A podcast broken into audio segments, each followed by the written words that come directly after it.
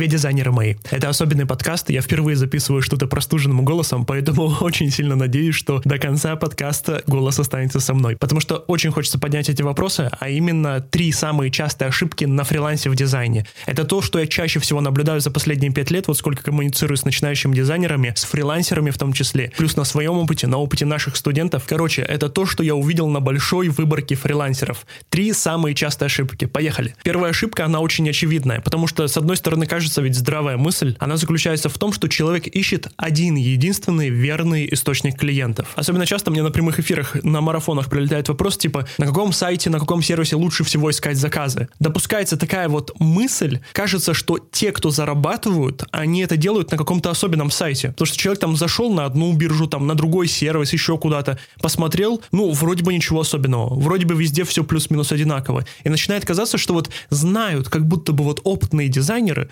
знают они какое-то вот такое место, где заказчики супер адекватные, где чеки супер высокие, конкуренция супер низкая, а еще и в идеале порог входа ноль, чтобы ничего не платить там, никакую абонентскую плату, ничего подобного. То есть возникает вот как будто бы такая мысль. Но здесь стоит понимать вот что. Вот давайте отстранимся от дизайна. Любой успех — это вопрос вероятностей. Если я кину с закрытыми глазами 10 мячей баскетбольных в кольцо, вот просто так от балды возьму и кину в сторону кольца, то сколько из них попадет в это кольцо?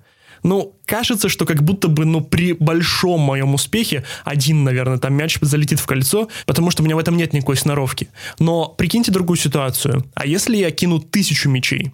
Тысячу раз кину с закрытыми глазами баскетбольный мяч в кольцо. Мне кажется, хотя бы там десяток какой-нибудь наберется, а того и больше. То есть получается, что чем больше я каких-то исходящих действий сделаю, тем выше у меня вероятность успеха. Это очень важный тезис, который относится в том числе к фрилансу. Пока один дизайнер ищет то самое место, а еще и желательно бесплатное, где заказы текут рекой, другой дизайнер успевает перебрать десяток площадок и останавливается на той, на которой у него вот выстрелило, на которой заказы нашлись, которая в его конфигурации сработала больше всего.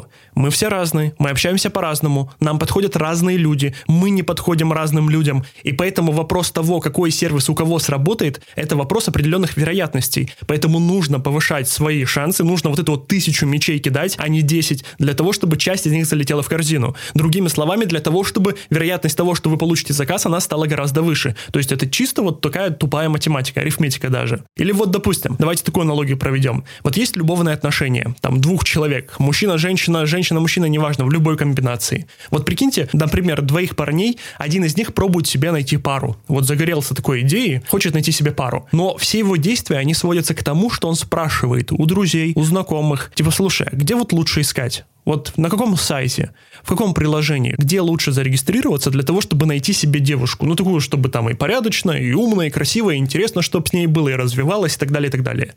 Естественно, такого места нет. Единственного такого места нет. Все мы понимаем, что в, на любом сервисе, на любом сайте есть те, кто тебе подойдут, и есть те, кто мимо совсем. Это ведь даже не обсуждается. Но этот бедолага, он еще долго будет искать то самое местечко, на котором он сможет гипотетически найти ту самую.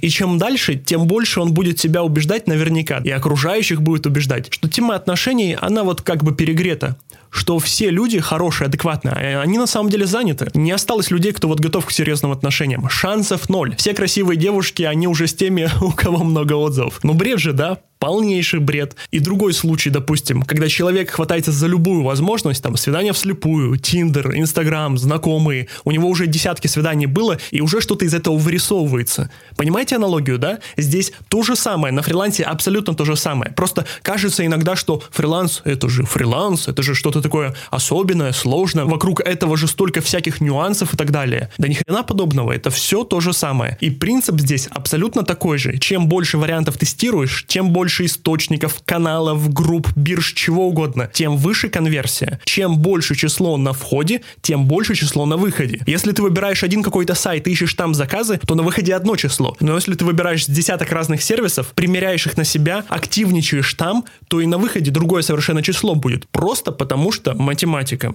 Вторая ошибка, которую я чаще всего вижу, это выбор наиболее очевидного варианта поиска заказов, а именно выбор бирж, как правило. Вообще ничего против бирж не имею, сам с них начинал, первые полгода моей дизайнерской карьеры в 2014 году были именно там, но тут есть другой любопытный момент. С одной стороны, фриланс-биржи — это здравая идея. Ну, прикольная штука, заказчик там уже горячий, у него уже есть понимание того, что ему нужен дизайнер, он уже готов заплатить, и тут же есть фрилансеры, выбирай там, знакомься, стыкуйся и так далее. Но почему-то так исторически сложилось, что биржа — это почти всегда самое первое место для поиска заказов, которое приходит на ум дизайнеру. В этом нет как бы ничего плохого, но ирония в том, что не одному человеку это на ум приходит, а большинству, кто хочет найти заказы, в первую очередь приходит идея, а пойду-ка я на биржу. И в итоге получается, что человек, у кого там нет рейтинга, у кого портфолио хлипкое, кто только зарегистрировался на бирже, и у него в профиле написано, что он там с понедельника буквально зареган, он откликается на задание, и рядом с ним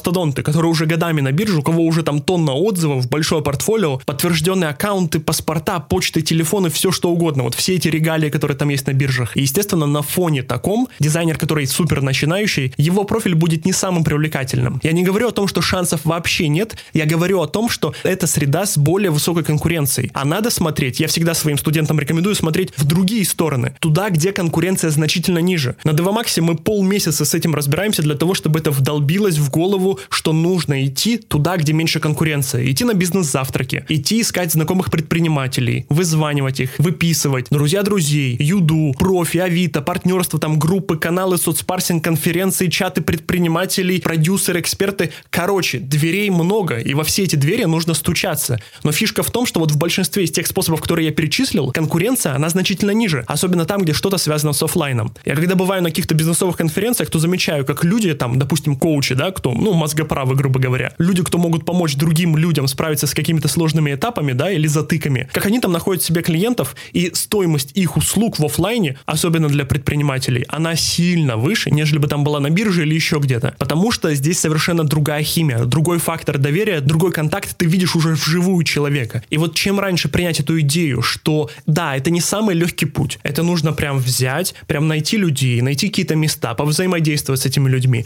Это не то, что ты приходишь на сайт и там все тебе готово, ты только откликайся. Но мы с вами здесь не про то, как проще, да, а про то, как эффективнее. Естественно, проще там на сайте нажать кнопку, вставить скопированный заранее подготовленный текст и сказать, вот он я классный дизайнер, хочу выполнить ваш проект, выберите меня, пожалуйста. На это нужно потратить секунд 10 времени. Но вероятность выхлопа и средний чек, он совершенно другой вот в тех способах, которые я перечислил. Особенно то, что касается офлайн нетворкинга, всяких бизнес-завтраков, конференций, кофе-брейков и прочего-прочего. Там средний чек и доверие, они совершенно по-другому работают. Поэтому здесь стоит понимать, когда мы выбираем наиболее очевидный вариант того, где мы будем искать заказы, этот же вариант выбирают другие фрилансеры, другие дизайнеры. И, естественно, конкуренция она таким образом повышается, как следствие происходит демпинг, заказы за 300, ну это вот вся смешная история, с которой кто-то уже сталкивался на своей шкуре, вероятно. А когда мы выбираем выбираем вариант посложнее, у которого гораздо выше порог входа, ну, допустим, там, прийти на офлайн мероприятие, это же совершенно другой уровень, но и там и чеки сразу кратно больше, а конкуренция наоборот, чаще всего ее там нет, потому что это не очевидный вариант, и это хорошая новость для тех, кто выберет подобные варианты. Так, третья ошибка. Мне нравится, что у меня есть пока что голос, супер, продолжаем. Я ее называю режим ожидания. В чем она заключается? Это относится к онлайн способам поиска заказов, то есть биржи, сервисы, конкурсы типа Go дизайнера, группы, каналы, чаты и так далее, и так далее. То есть везде, где мы можем откликнуться на какой-то заказ, на какую-то просьбу, там еще дизайнера и что-то такое. В чем здесь заключается ошибка? Человек. Вот давайте сузим весь этот список до биржи, чтобы было понятнее. Вот есть задание на бирже, человек на него откликается